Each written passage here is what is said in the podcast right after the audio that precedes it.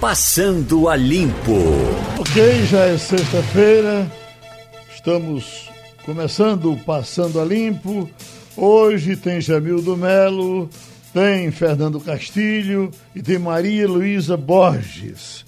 Já na cabecinha do Passando a Limpo, nós temos o secretário de Justiça do Estado de Pernambuco, Pedro Eurico, porque nós entraremos agora num novo ritmo nos presídios. As visitas serão liberadas. Já a partir de hoje, doutor Pedro? Bom dia, Geraldo. Bom dia os demais companheiros aí da mesa, Maria Luísa, Castilho e Jamildo. Dizer a vocês o seguinte, que não vai ser a partir de hoje, vai ser a partir do dia oito. Uhum. Nós anunciamos ontem e a partir do dia oito as visitas serão reabertas. Mas serão reabertas de forma restritiva, Geraldo. Primeiro, crianças, mulheres grávidas e adultos com mais de sessenta anos não poderão é, ter acesso nesse momento, nessa primeira fase. Segundo, as mulheres e outros parentes só poderão comparecer uma pessoa a cada preso. No período normal entrava uma família de quatro, cinco pessoas, não entra mais, é apenas uma pessoa. Todos terão que usar máscara e usar é, o, o álcool gel. Qualquer alimento que chegar, que a pessoa trouxer ou roupa para o preso, ficará na área externa, como já vem acontecendo, para ser objeto de fiscalização, de revista e também, Geraldo, a sanitização. É, quarto, as pessoas poderão ficar por até duas horas. No tempo normal, as pessoas ficavam de nove às dezesseis horas. Agora não pode mais, só serão duas horas. Por quê? Porque nós limitamos a cada preso duas horas por pessoa, a cada quinze dias uma visita. Então você não vai ter visita toda, a to, toda semana. E também nós temos a limitação de espaço. Cada preso vai ficar de frente com o seu familiar, podendo conversar, todos usando máscara, para assim se garantir é, que a epidemia, que a pandemia avance no sistema prisional. Aí o senhor reforça o esquema de, de guarda, de segurança? Vai ter mais gente para fazer, tomar conta disso tudo? Vai, Geraldo. No fim de semana, nós vamos ter um, um esforço é, maior da presença de agentes penitenciários, dos policiais penais, fazendo esse trabalho, que, na verdade, eles já vinham fazendo com relação à alimentação. Agora é um plus, e nós vamos cuidar disso aí. Não quero deixar bem claro também, Geraldo, que não, será, não serão permitidas visitas íntimas, porque nos sábados as companheiras, os companheiros podiam visitar as pessoas e ter encontros íntimos. Nesse momento, é evidente que é impossível em função dos riscos da pandemia. Por que que nós estamos abrindo já nesse momento? Porque os números em Pernambuco caíram. Eu me reuni a semana passada, presidi uma reunião com os secretários de Justiça e da Ação Penitenciária de todo o Nordeste. O Maranhão já abre amanhã. O Pará, que é no Norte, já abriu a visita. Amazonas também. E aqui no Nordeste nós estamos abrindo e em seguida também virá o estado do Piauí, também vai, nesse momento, abrir. Maria Luísa Borges. Bom dia, secretário.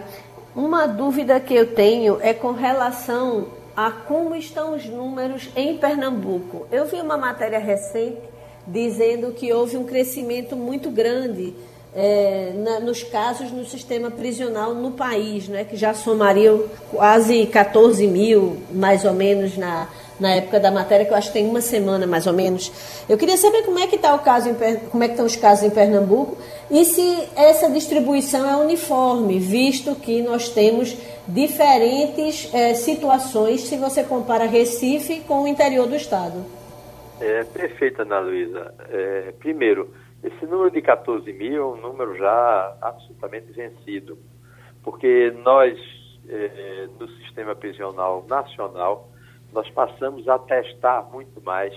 Ontem eu conversei com o secretário de São Paulo e em São Paulo já tinha mais de vinte mil pessoas contaminadas. Agora, aqui em Pernambuco, nós tivemos até agora mil trezentos e cinquenta e quatro presos positivados, não só suspeitos, positivados. Desses, novecentos e quarenta já voltaram, ou seja, ficaram curados, não tem mais sintomas. Então, eles já voltaram para o convívio. Temos pouco mais de cem presos ainda em observação. Não temos nenhum preso hoje, é, nenhuma pessoa privada de liberdade em hospitais. E nesse período de cinco meses, nós tivemos, infelizmente, nove óbitos. Puxa. Bom, mas eu, eu tive uma pergunta interessante de, de, de, de Malu, doutor Pedro. O senhor, quando uh, a, a suspensão da visita foi linear, vai ser uh, o mesmo processo para para reabertura em todo o estado? Ou aqui, por exemplo, vai ser diferente de Canhotinho, de Caruaru? Como é que vai ser? Não, a abertura vai ser igual para as vinte e três unidades e mais as cadeias públicas. Certo. Também com relação aos advogados. Os advogados estavam privados de frequentar os presídios. Vão continuar, não vai ter visita toda semana, que é visita ou não, audiência, com, é, encontro do advogado com seus clientes. Será marcado. Ontem eu conversei com o doutor Bruno Batista, presidente da Ordem dos Advogados de Pernambuco. Nós vamos manter um convênio que nós assinamos e os advogados poderão agendar, e quando tiverem casos eh, que são urgentes, porque nós estamos fazendo os advogados também por teleconversa, as visitas virtuais que nós vimos fazendo, já passaram de quinze mil entre familiares de presos, elas vão permanecer. Por quê? Porque tem familiar de preso que está no interior, que não tem condições econômicas, financeiras de se deslocar até o presídio, ele vai poder pelo celular ou pelo WhatsApp, pelo WhatsApp do celular, falar com o preso. Pelo sistema Skype, isso vai ser possível. A gente já vinha fazendo isso, inclusive, com computadores que foram cedidos a nós pela Secretaria de Educação e Cultura. Mas eu quero deixar bem claro, Geraldo, é o seguinte, é que pedir às famílias paciência. Desde ontem, eu quase que não dormi essa noite, o telefone não para de familiares. Agora mesmo eu estava falando um caso interessante. Uma irmã de um preso me ligou, dizendo, disseram que só vai entrar familiar, é, marido e mulher, só vai entrar marido e mulher. Por que é que a gente que é irmão não entra? Uhum. Claro que vai poder entrar, mas dentro do, do, do, do, da exigência de uma pessoa por cada familiar, com preferência para companheiros, companheiras, mas também pais e mães com menos de sessenta anos vão poder entrar. Esses casos especiais, eu pediria às famílias paciência, porque é exatamente por isso que nós marcamos o dia oito. Nós vamos ter de hoje até o dia oito uma semana inteira para ajustar casos especiais. Mas quero deixar também bem claro, mas muito claro o seguinte, se houver tentativa de tumulto, se quiserem passar do horário, se não quiserem respeitar as regras, nós vamos fechar a unidade. Eu não quero chegar a isso, eu sou uma pessoa absolutamente tolerante, eu entendo a dificuldade que as famílias e os presos estão passando, já são cinco meses de isolamento, mas exatamente por nós termos feito esse isolamento, e foi uma decisão nacional que nós tomamos em São Paulo, no Conselho Nacional de Secretários de Justiça, numa sessão que eu presidi em São Paulo, nós fechamos os presídios do país inteiro. E hoje nós temos números muito baixos em relação ao que está acontecendo extramuros, ou seja, do lado de fora das prisões. Então, é, nós vamos monitorar tudo isso. Vamos monitorar especialmente também Caruaru e Petrolina, porque são duas áreas onde a pandemia ainda é ascendente. E nós vamos acompanhar esses casos também. Para a gente aqui de fora, doutor Pedro, a, a, o presídio é uma nau de insensatos, Uh, ninguém tem sensibilidade com nada, e isso me chama a atenção. A manchete que eu estou lendo aqui agora, ele pediria uma pequena resposta sobre isso. A manchete é: presos saem correndo da cela para salvar policial que estava sofrendo um ataque cardíaco. Um gesto desse no presídio, uh, isso não foi nem aqui, foi nos Estados Unidos, Mas um gesto desse seria comum em qualquer presídio do Brasil? Absolutamente comum, Geraldo. As pessoas têm uma ideia absolutamente e totalmente distorcida da vida da, nos presídios, nas penitenciárias. Acha que é um lugar de, de violência, é um lugar de anarquia, é um lugar de droga. Existe droga? Existe. Existe, evidentemente, excessos, anarquia existe, mas, no geral, as pessoas são tranquilas, solidárias e sempre preocupadas em ajudar um companheiro ou uma companheira dentro das unidades. Eu quero até aproveitar para pedir aos maridos e companheiras das mulheres, companheiros das mulheres e companheiras também que estão presas, que frequentem os presídios das mulheres, porque as mulheres, essa é uma marca terrível do machismo brasileiro, da violência contra a mulher. Enquanto a gente tem os presídios masculinos frequentados por muita gente, as mulheres ficam solitárias. Os companheiros abandonam, as companheiras não querem saber, até pais e mães, que são os poucos que ainda lá vão, precisam ir mais, porque as mulheres estão muito isoladas. Aqui na minha manchete não foi nem para um companheiro, foi para salvar um policial que estava tendo um, um, um ataque cardíaco. Jamildo Melo. É, bom dia, Geraldo, bom dia, Castilho, Maria Luísa, ouvintes. Pedro, é bom sempre ouvi-lo, tudo bem? Prazer, minha dúvida, o, minha curiosidade é saber o que é que vocês fizeram para deter o avanço da doença nos presídios, porque lá no começo havia um receio muito grande de com contaminação, porque, ah, infelizmente, existe aglomeração nos nossos presídios, não é? O que vocês fizeram? O que foi fundamental para poder não acontecer é, mais mortes? O número é muito baixo em relação ao que você tem no resto da sociedade. É, já, é, é, Jamildo e, e demais amigos que estão aí na mesa, é, o que é que nós fizemos? Muito cedo, no dia doze de março, eu promovi uma reunião de todos os secretários de Justiça do Brasil em São Paulo. Ainda não tinha nem experiência, nem notícia de como ia acontecer essa pandemia. E imediatamente naquele dia, doze de março, nós fechamos todos os presídios do Brasil, por unanimidade, a partir do dia vinte de março. Então, se você olhar, são cinco meses de isolamento, o que prova que o isolamento social não é invenção, é ciência. Segundo, nós conseguimos, com o Departamento Penitenciário Nacional, a distribuição de milhares de máscaras. Só em Pernambuco foram cento e dois mil. Além disso, eu consegui com o pessoal da, de uma instituição, uma sociedade, sociedade civil, Instituto Sou da Paz, nós conseguimos sessenta mil máscaras. Além das sessenta mil máscaras, nós passamos também a produzir máscaras dentro dos presídios. Tanto que nós fizemos convênios com o Hospital Português, com hospitais lá na área de Caruaru, de Limoeiro, Petrolina também. A gente hoje distribui batas, toucas e máscaras que muitas instituições deixam o material lá, conveniam conosco, a gente fica com cinquenta por cento para o sistema prisional e cinquenta por cento volta para é, profissionais de saúde. Então, a gente fez isso. Nós fiz, conseguimos também três mil e seiscentos é, testes rápidos, o que foi pouco. Nós estamos pedindo mais ao Departamento Penitenciário Nacional, mas aí nós fomos socorridos por quem? Pelo governo do Estado, através da Secretaria de Saúde. Todos os casos suspeitos são testados. E aquelas pessoas que tenham qualquer tipo de suspeita dentro das unidades, eles são isolados. Aonde a gente isolou?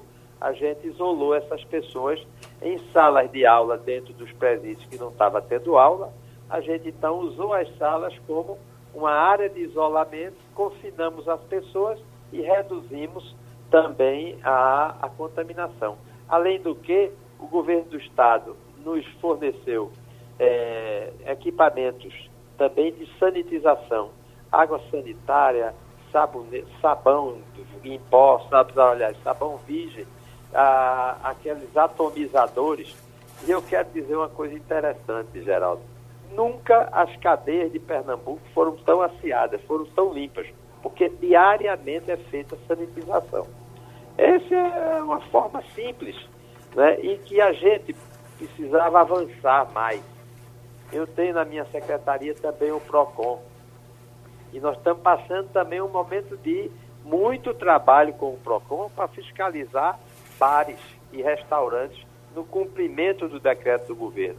A grande maioria está cumprindo, mas tem alguns. Ontem nós visitamos vinte e dois bares e restaurantes na Zona Sul.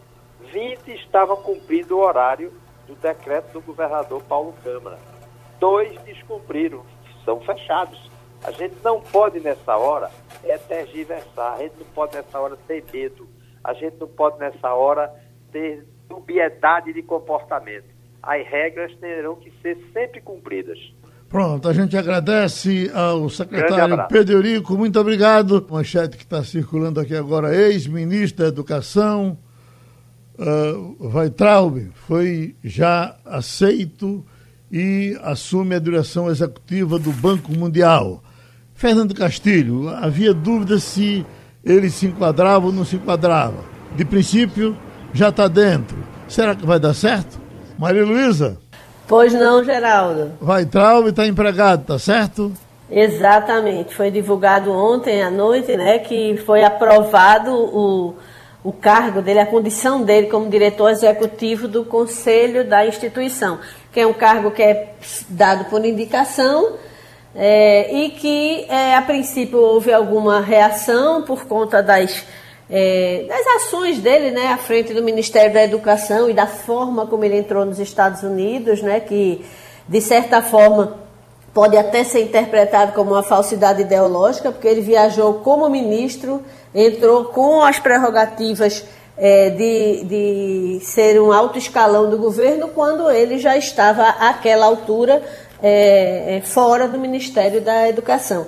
O fato é que ele vai, é um cargo que não é um cargo de, de poder de decisão total, é um cargo de representação do governo dentro da, do board da instituição, né? E a gente espera que ele evite o tipo de comentário que ele fazia quando estava à frente do, do Ministério da Educação, porque uma instituição como o Banco Mundial, como é, o, o Banco Mundial, onde ele vai estar representando, é muito delicado que você demonstre um certo preconceito com outros países, que você faça críticas diretas a governos, porque é uma instituição que tem um papel político muito importante.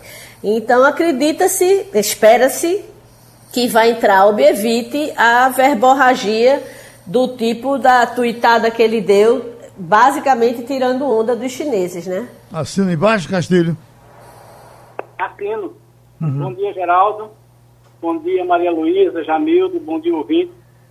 Olha, a grande dúvida é, no, no mercado é saber o que é que Weintraub tem a dizer nas reuniões do board do banco, porque é, mesmo sendo um cargo de representação, ele terá que defender os interesses é, dessa, desses países, e é isso. Uma vez eu tive com o Murilo Portugal, é, em Washington, e ele estava falando disso. É o melhor emprego do mundo, porque não tem nenhum tipo de contestação, nenhum tipo de cobrança, então mais é um, um, uma, uma espécie de relações públicas. É. Agora, o problema é o seguinte: exigir é, serenidade, relações públicas de um personagem como Weintraub é a grande curiosidade. Agora, lembrando, esse cargo vai até outubro e vamos ver como é que vai ser o comportamento do banco a partir da renovação do seu mandato.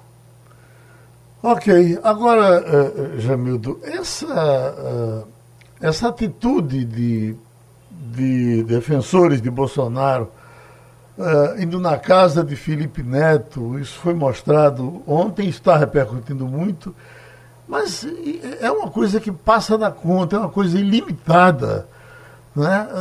uh, bota-se carro de som, faz-se ameaça na, na, naquele nível, uh, você fica parecendo que está numa, numa, numa ditadura que as pessoas não podem pensar como não pode dizer o que pensam, né? Ai, ai, Geraldo. Veja, se você recuar um pouquinho, eu acho que tem um exemplo bastante eloquente, que é o da ministra, é, a mineirinha, como é o nome dela, meu Deus? Ah, Carmen Lúcia. Carmen Lúcia, obrigado. Jogaram tinta lá de forma a ameaçar, tinta vermelha, na casa dela. Veja, um ministro do S T F não tem segurança, não é respeitado, imagine... alguma pessoa que trabalha pela internet, um cidadão comum.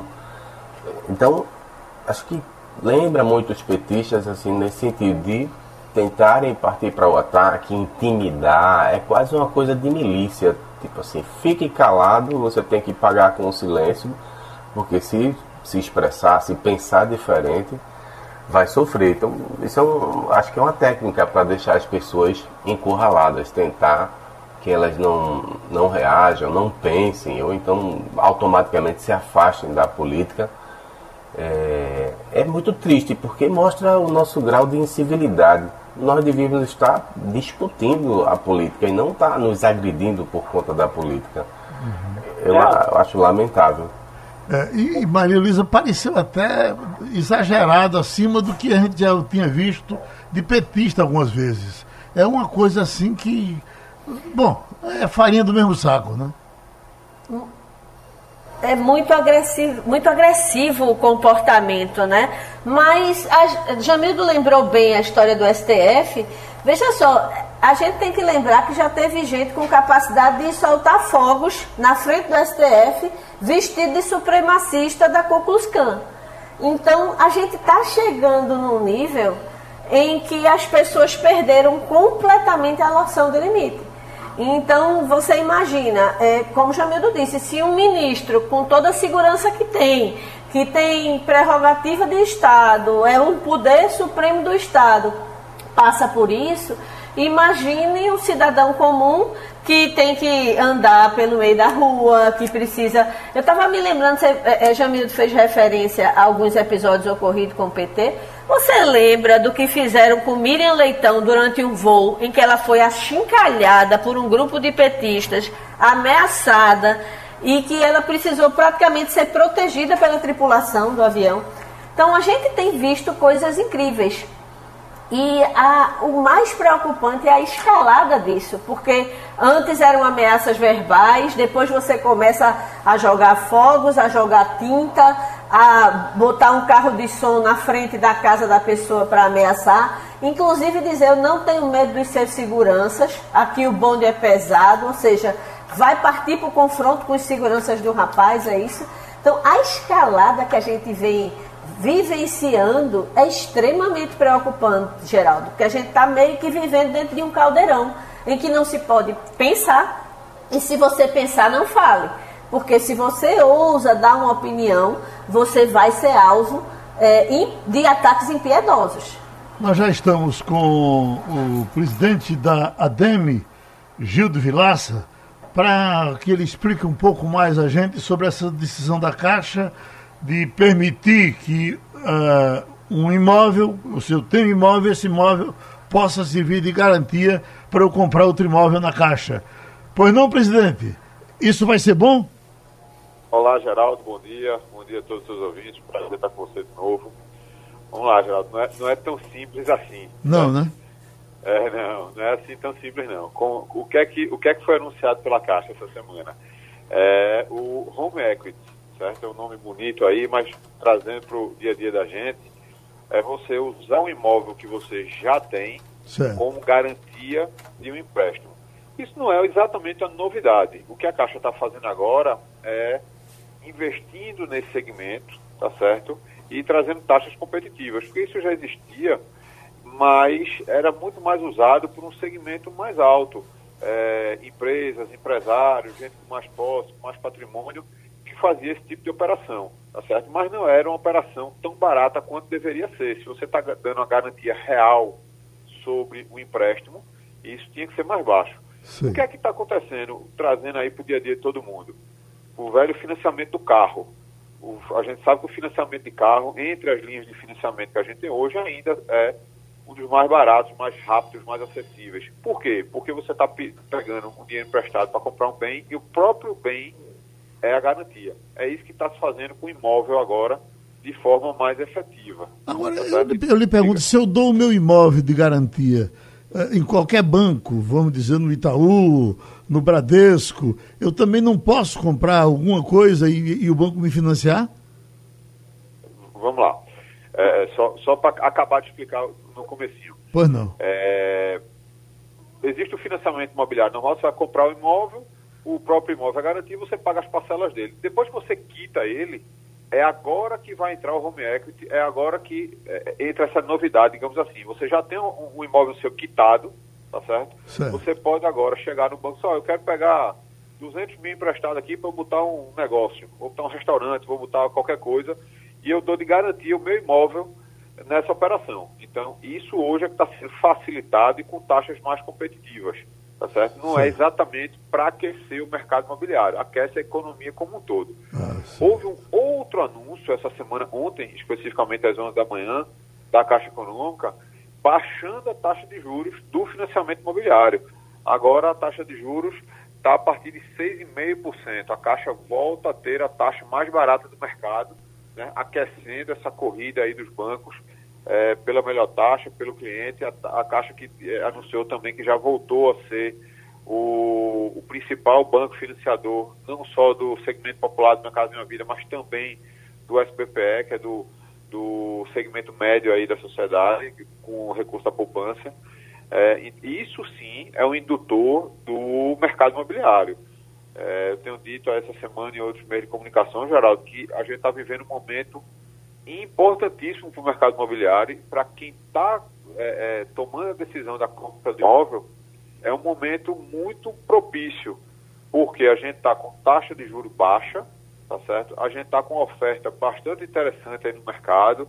As empresas também, no meio da pandemia como essa, todo mundo está passando alguma dificuldade, as empresas não estão diferentes, querem também vender É, seus produtos, então estão fazendo campanhas, estão fazendo esforços para vender seus imóveis, e o cliente que está com a decisão de comprar imóvel está com a faca e o queijo na mão, tá certo? Então, você que tem, principalmente quem tem renda, renda é, certa, né, renda fixa, o funcionário público, ou quem tem segurança no seu emprego, quem está num segmento aí que, que conseguiu sobreviver bem a, a, a pandemia, não são muitos, mas existem, né? A gente às vezes gosta de reclamar muito, mas tem muita gente aí que está sobrevivendo com certa tranquilidade. É, não pense duas vezes. É um ótimo momento para você comprar o seu imóvel, tanto para é, realizar o sonho da casa própria, como o investimento, né? As taxas de juros do banco estão tá muito baixas, é, para pagar ao, ao cliente o investimento está muito, muito baixo. O aluguel voltou a ser é, um bom negócio. E você sabe, né, Geraldo? Imóvel é sempre imóvel, é sempre uma segurança. É, nessa pandemia eu vi vários clientes meus dizendo, rapaz, eu perdi dinheiro na bolsa, a aplicação caiu, mas os meus aluguelzinhos estavam é, certos lá no final do mês, um outro pediu um desconto, a coisa, mas os aluguéis me seguraram. Então, imóvel é sempre imóvel, é investimento forte. Chamando Fernando Castilho. Bom dia, doutor Gildo. É, eu tenho uma curiosidade para saber sobre como foi a performance das empresas no primeiro semestre.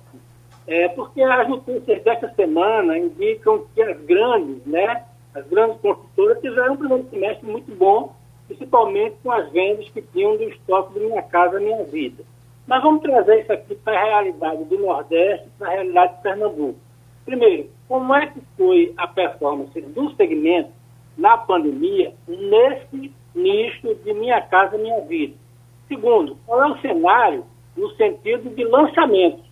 O que é que o mercado programa e se, e se essa pandemia já modificou alguma coisa em termos de planta para esse novo produto de, da, da nova realidade que a gente está convivendo? Ótima pergunta, Castilho. Bom dia para você também. Não sabia que você estava aí. Um prazer falar com você novamente. O que é que acontece? É, eu, vou, eu vou responder logo a performance.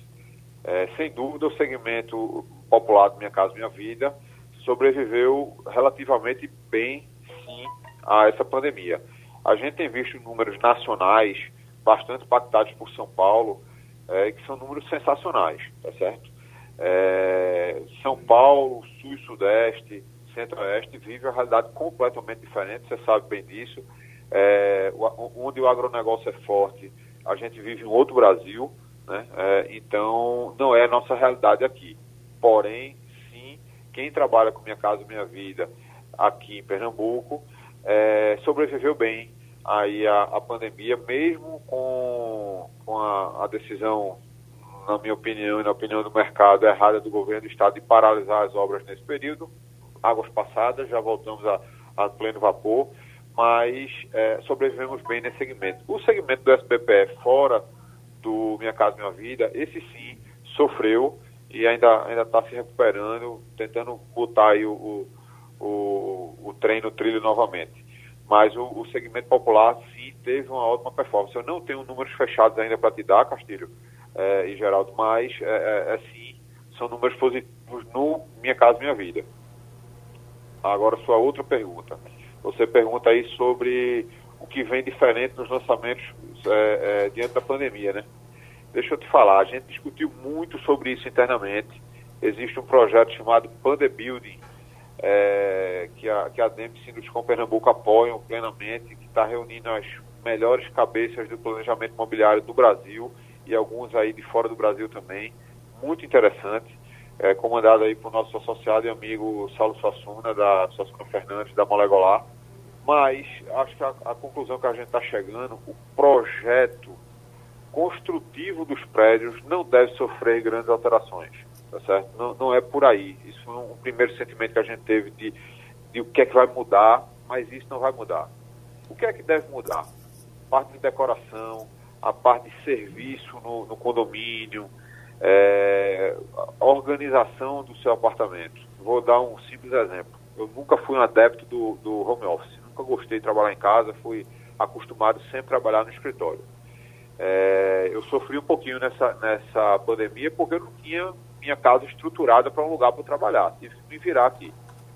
Acho que a mudança é, poxa, vamos fazer a reforma? Vamos. Então eu vou pensar num lugar para quando eu precisar trabalhar, trabalhar um birozinho organizado, lugarzinho com calma e tal.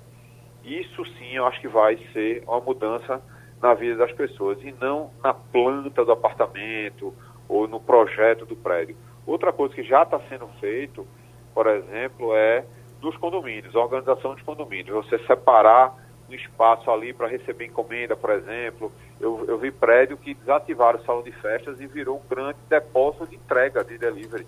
Não só de comida, mas de, de, de pacotes, de encomendas, né? Tanto volume de, de encomendas que estavam se chegando. Então, já, já se projeta é, armários e lockers para colocar as encomendas, é, um espaço para o entregador entrar, deixar a encomenda e o, e o morador pegar do outro lado, tanto resguardando a segurança do condomínio e do morador, como também das encomendas. Então, esse tipo de ajuste é que está sendo pensado, que deve ser o futuro, e não a mudança no projeto do prédio ou, ou algo mais, mais impactante. Acho que é isso aí que eu tenho para te responder. Pronto, a gente agradece ao doutor Gildo Vilaça Filho, presidente da Ademi Pernambuco, esclarecimentos aqui sobre os acordos da Caixa e mais eh, sobre construção civil. Estou recebendo aqui, Maria Luísa, de nossa Rose Maria, da T V Globo, uma informação importante. Ela bota compartilhando com todos. Graça Araújo foi declarada patrona do jornalismo pernambucano pela Assembleia Legislativa. O parecer foi publicado no Diário Oficial de hoje. Continua repercutindo muito em Brasília uma ideia do presidente do Supremo, Dias Toffoli, de quarentena para gente do judiciário que quiser disputar eleições. Seria uma quarentena uh, aí em torno de oito anos. Os dias, tem muita gente dizendo que está se fazendo isso com a intenção de jogar um anzol e prender uh, Sérgio Moro, para que ele não consiga condições de ser candidato a presidente da República. Tem a história do que a lei não pode uh, ser feita retroativa para prejudicar, mas dizem que tem um quesitozinho que pode levar alguma dificuldade para Sérgio Moro, caso ele queira ser candidato a presidente da República. Já tiveram algumas opiniões. A opinião do presidente da Câmara é positiva, ele já gostou da ideia, já quer jogá-la para frente, Rodrigo Maia. E foi ouvido o ex-procurador Carlos Fernando dos Santos Lima, apareceu muito durante o período mais quente da Lava Jato, naquelas entrevistas coletivas. Ele era aquele baixinho, vermelhinho, que dava opiniões e era peça muito importante na Lava Jato. Ele, então, trouxe a opinião, vamos ouvir aqui e depois ouvir os amigos. Aí está falando o doutor Carlos Fernando dos Santos Lima. Olha, mesmo eu considerando que Toffoli é, não demonstra um grande saber jurídico, a admitir que a hipótese de uma nova lei retroagisse para atingir o ex-juiz seria absurda. É uma daquelas hipóteses, mas ultimamente em férias nós podemos esperar qualquer coisa de, de, de um presidente do S T F. Infelizmente, o que nós temos é uma discussão que é válida, mas está sendo muito mal colocada. Eu creio que nós devíamos discutir isso de forma muito mais ampla. Por que não discutir a quarentena de ex-procuradores gerais da República e ex-advogados gerais da União para ministros do Supremo e de tribunais superiores? Seria conveniente que nós começássemos a discutir realmente os grandes perigos que nós temos na nossa democracia. Porque se um ex-juiz quer se submeter às urnas, a população vai decidir sobre a candidatura dele. Agora, se o Procurador-Geral da República deseja agradar políticos, ele só precisa agradar o presidente e a cúpula do Congresso Nacional. Na verdade, o grande risco à democracia é a forma pela qual nós temos conduzido a escolha dos tribunais superiores. Talvez a quarentena devesse ser discutida lá. Pronto, Jamildo Melo, você que faz política, essa é a opinião do doutor Carlos Fernando dos Santos Lima, e você já tem as outras opiniões, e o que é que você nos diz? Veja, é, parte, parte do que ele fala é correto, né? De, deveria haver uma discussão bastante ampla, mas eu acho que o pressuposto deveria ser, antes de mais nada, juízes não deveriam se envolver com política. Por que não? É, dá certo misturar política e justiça. O sujeito lá, eu respeito a decisão de Moro, por exemplo, de ter saído do cargo dele para virar ministro, mas o ideal é que isso jamais tivesse acontecido. Ou o sujeito se sente vocacionado para seguir a magistratura, manter equilíbrio, ser a última palavra ali da sociedade, ou quer ser político. Quando você mistura isso, é ruim. Inclusive, se você evita que essas pessoas se candidatem, porque vai ficar no judiciário politizando as decisões. Então, é o pior dos mundos. Eu concordo no sentido que tem que ser bastante discutido, ser amplamente discutido, porque realmente interessa muito à sociedade. Sejam procuradores, quantos procuradores estão hoje, hoje é, no Ministério Público tacando pedra, mas com um objetivo político? Só vai saber quando você conseguir chegar perto da eleição, o sujeito se candidatar. É péssimo que esteja atrás desse muro, usando o Estado para poder fazer política. Não concorda? Então é muito grave e é muito ruim que a gente tenha chegado a isso. E a origem de tudo isso é a politização que a gente viu no judiciário nos últimos anos. Maria Luísa, essa corda pode ser esticada para pegar também delegados, né, policiais de um modo geral, porque a gente sente claramente quando tem um delegado de polícia em campanha e em seguida ele se libera para ser candidato, né? Pois é, Geraldo, a minha opinião é que para qualquer autoridade pública deveria haver uma quarentena para outras atividades. Porque é normal que haja uma incompatibilidade entre o papel que você representava como agente público e o que você vai representar no mundo da política. E confundir, como o Jamildo falou, você começar a fazer política dentro do Estado para depois a gente saber que você é, é um candidato, é muito feio, é muito desagradável e definitivamente não é democrático. Agora, com relação a essa iniciativa em particular defendida por Toffoli, a gente tem que considerar que é muito difícil que você tenha é, uma legislação que nasça com a intenção de retroagir. Então, ela já nasce é, dentro de uma polêmica, ela já nasce com uma contestação pronta, ela já nasce para virar disputa judicial.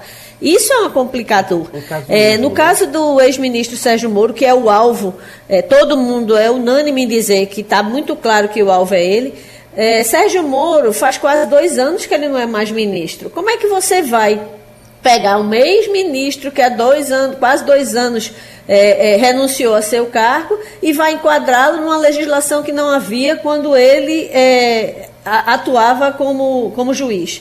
É, é difícil, é muito complicado é, é, você propor um, um dispositivo legal que já nasce pronto para virar a causa. Fernando Castilho? Eu queria fazer uma colocação seguinte. Eu acho que, até escrevi um texto sobre isso para a coluna, é, o que a gente observou é o seguinte: parece que é um comportamento de medinho É, de, de Toffoli, de outros agentes, de que o juiz Moro seja candidato a alguma coisa, e aí vai de vereador a presidente da República.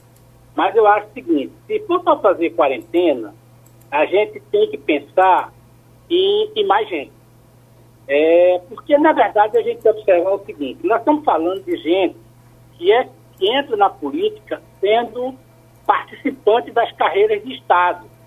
Então, por exemplo, é como Maria Luísa falou, não estamos falando aqui do, do juiz Sérgio Moro, estamos falando do delegado, é, e outra coisa, isso tem muito a ver com promotor, com outro é, policial, que usa a mídia. Primeiro, ele se projeta, ele é, claramente, e alguns com a intenção clara de se, de se colocar na mídia, né, uma presença muito ativa, é o que algumas pessoas chamam de tweet politics, né? É, é, então, o sujeito se projeta na mídia virando alguma coisa.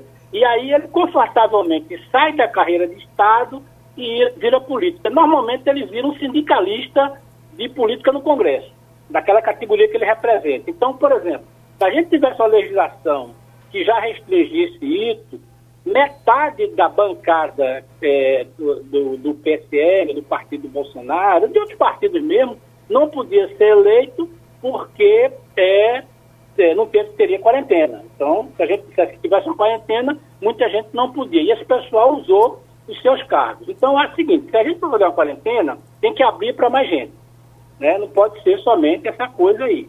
Mas é sempre bom lembrar, Geraldo, esse debate nasce em cima da questão das pessoas que são integrantes das carreiras de Estado. Não é, um, por exemplo, não é um, um político, não é outra coisa. A gente tem até comunicadores, tem outras pessoas, mas isso é um movimento de política que nasce muito do uso da estrutura de carreira de Estado para entrar na política. Jamildo Melo? Você chamou, Jamildo?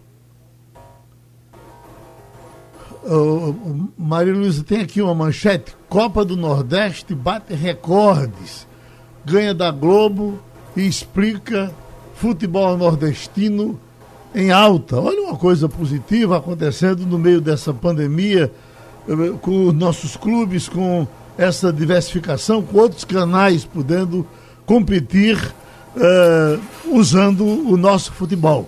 Então, está dando certo para os clubes, para, para, tipo S B T, que entrou nesse esquema agora de disputar com a Globo e ganhar com o futebol nordestino. É verdade. Verdade, eu acho que louvado demais esse trabalho que foi, foi feito pela rede de afiliadas do S B T dos estados nordestinos, que apostou no projeto anos atrás, e hoje ele é um projeto absolutamente consolidado. A gente aqui na T V Jornal, é, ao longo dos últimos jogos, É, viu isso acontecer na prática. A competição se consolidou, ela mostrou que a gente tem times bons e equivalentes. É muito complicado tocar um time, por exemplo, de Alagoas, para tentar bater é, é, de frente com orçamentos milionários do Sul e Sudeste. Bom, nesse aprendizado que estamos tendo que ter com relação à covid dezenove, não somos somente nós leigos, os médicos, os cientistas, todos estão acompanhando de todas as formas para ir aprendendo e dizendo isso é assim, isso é assado. Tem mais uma informação da ciência para a gente ouvir e falar sobre ela. Um estudo publicado nesta quarta-feira pela revista Nature apontou que algumas pessoas que não foram infectadas pela covid dezenove podem estar protegidas mesmo sem uma vacina. Os pesquisadores analisaram amostras de sangue de sessenta e oito voluntários na Alemanha que não tinham sido expostos anteriormente ao vírus. Pelo menos trinta e cinco por cento deles possuíam no organismo as chamadas células T, capazes de reconhecer e combater o coronavírus. Essas células teriam adquirido uma memória a partir de infecções anteriores. É o que os pesquisadores chamam de imunização cruzada. Segundo o infectologista Edmilson Migovski, isso significa que o sistema imunológico de algumas pessoas estaria mais preparado para combater a infecção que o de outras. Então você pode não ter o anticorpo detectável, mas ter as células de memória que vão ser capazes de produzir defesa específica para aquele agente infeccioso, evitando que essa doença tenha pelo menos a mesma gravidade da primeira infecção, da primeira infecção, para ficar bem claro. Para o médico infectologista Renato Kifuri, ainda é cedo para dizer quantos brasileiros teriam resposta imune frente à covid dezenove. Estes testes que medem os anticorpos, além de falharem com muita frequência, falsos negativos, falsos positivos, eles não medem exatamente toda a nossa resposta imune. Existe um outro tipo de resposta imune, chamada resposta imune celular, e um outro tipo ainda de resposta, a imunidade inata, que dificilmente a gente consegue avaliar por esses testes disponíveis. Nesta quinta-feira, o Brasil superou a marca de dois milhões e seiscentos mil infectados pelo coronavírus. Ao todo, mais de noventa e um mil pessoas perderam a vida por complicações da doença. Segundo o Ministério da Saúde, um milhão e oitocentos mil brasileiros estão curados. Meu prezado Fernando Castilho, esse é o sonho de todos nós, que uh, tenhamos anticorpos naturais que nos proteja contra o vírus. O que a gente não pode é, é também é, é, contar com o ovo na barriga da galinha. Se eu não sei, eu vou ter que tomar minhas providências para evitar que o vírus me pegue. Bom, se não me pegar, graças a Deus, né? Pois é, Geraldo. É o sonho de todo ser humano hoje, né? É, na segunda década do século vinte e um, é ser portador de célula T. Então, é, é como se diz, é o estado da arte da proteção do ser humano. Infelizmente, a gente vai ter que produzir célula T a partir de vacina, ou pelo menos estimular a criação de um número muito ideal de células T, que é o que vai nos permitir. É interessante observar isso, porque a ciência tem trabalhado, né? E, e aí eu queria puxar essa conversa, Geraldo, para como a gente evoluiu, ou como o mundo botou dinheiro, botou esforço, energia, esperança, é, durante seis meses na produção de medicamentos e de vacinas. É, eu acho que, em, é, como se diz, é costume se dizer que na história que a guerra é que puxa o avanço tecnológico. É, alguns, alguns defensores da guerra dizem isso, né? Outros dizem que a briga entre países, aquilo, o legado que nos deixou, as missões a, a, a Apolo, a Lua, e trouxeram muita coisa. Mas o que eu quero dizer é o seguinte, é que em seis meses, o mundo passou a discutir uma série de providências, de comportamentos que vai deixar um legado muito interessante. A primeira é como você tratar paciente grave de doença respiratória, né? Eu estava conversando com alguns médicos que vai mudar, e já mudou todo o procedimento. Então, isso é muito interessante. Então, isso é o lado positivo, o legado para o futuro. O que é difícil é a gente começar, e eu acho que a gente está acontecendo isso, Geraldo, a gente se acostumar com mil mortes dia. É, não é lógico, não é sério você aceitar que um país como o Brasil, que tem duzentos e dez milhões de habitantes, já tem dois milhões e seiscentos contaminados, e eu acho que no final de agosto nós vamos para três, e certamente mais de cento e vinte mil mortos, ou talvez cem mil mortos, e a gente não conseguir baixar isso. Vai baixar? Vai. Tende a baixar? Tende, mas o problema é que está ficando muito lento. E não é por falta de esforço das autoridades, de, a dificuldade que a gente não conseguiu botar um discurso único e conviveu, e o cidadão hoje acha que não vai pegar Covid, ou melhor, no inconsciente coletivo tem muita gente que tem a célula T que não vai pegar a doença. Isso eu acho ruim. Maria Luísa? É, sobre o estudo, Geraldo, é, obviamente que é um estudo bastante inicial, que o que vale para sessenta e oito pessoas não pode, obviamente, ser generalizado. A gente está, provavelmente, vendo mais um sinal e, de que pode ser uma aposta importante na imunização, no reforço da condição imunológica das pessoas. É, agora, o raciocínio de Castilho é muito interessante, né? A gente está num, num país curioso, a gente discutiu isso aqui na terça-feira, onde as pessoas estão ideologizando até vacina. Então, se a vacina for chinesa, tem gente que diz que não vai tomar. Enfim, é muito maluco, é uma doença ainda bastante é, desconhecida. Mas que bom que, aparentemente, outros coronavírus anteriores ao atual já foram capazes de despertar uma resposta imunológica que pode apontar por mais um caminho. É importante, Geraldo, que as pessoas entendam que não existe um único caminho para combater. Castilho falou aí de vacina, a gente sabe que tem vários caminhos com relação a remédio. Tem o caminho com relação à imunidade de cada um, pode ser reforçado, que é esse que se abre com essa pesquisa. Quando você tem um inimigo desse, você tem que atacar de todas as formas que você possa. Ô, Jamildo, tem uma coisa que está tá cada vez mais se aproximando de se confirmar. Os cientistas ainda não viraram o prego, mas o que dizem é o seguinte, não, não, não há conhecimento de um reinfectado. Enfim, quem teve o covid dezenove, eh, tudo leva a crer, acho que em quase eh, noventa e nove por cento de possibilidade de não ter novamente, também não se sabe por quanto tempo. Mas é, essa é outra informação positiva que alivia um pouco a cabeça de quem já teve. Não é assim? É, e lembra um pouco a, a, a ideia de Bolsonaro, né? Tem que pegar, pega logo. Se matar, problema. Se não matar, segue em frente. Eu acho Mas, que ele, olha, ele pensava que tinha, que era, você... que estava nesse time do que não pega de jeito nenhum, né? Ele terminou pegando. Aliás, a mulher dele também agora está contaminada, né? É verdade. Olha, você falou dessa vacina aí, o que eu li na Veja foi que essa vacina desenvolvida pela Johnson and Johnson, ela provocou uma forte resposta imune, mas foi feita inicialmente com primatas. Maria Luísa comentou, mas já tem testes clínicos em humanos nos Estados Unidos, na Bélgica, com mais de mil adultos, é, e vai entrar na fase, fase três. Eu não sei se vem para o Brasil, porque a gente é muito curioso isso. A gente virou um campo de teste internacional da, da vacina, porque a gente tem uma grande circulação aí, mais de dois milhões.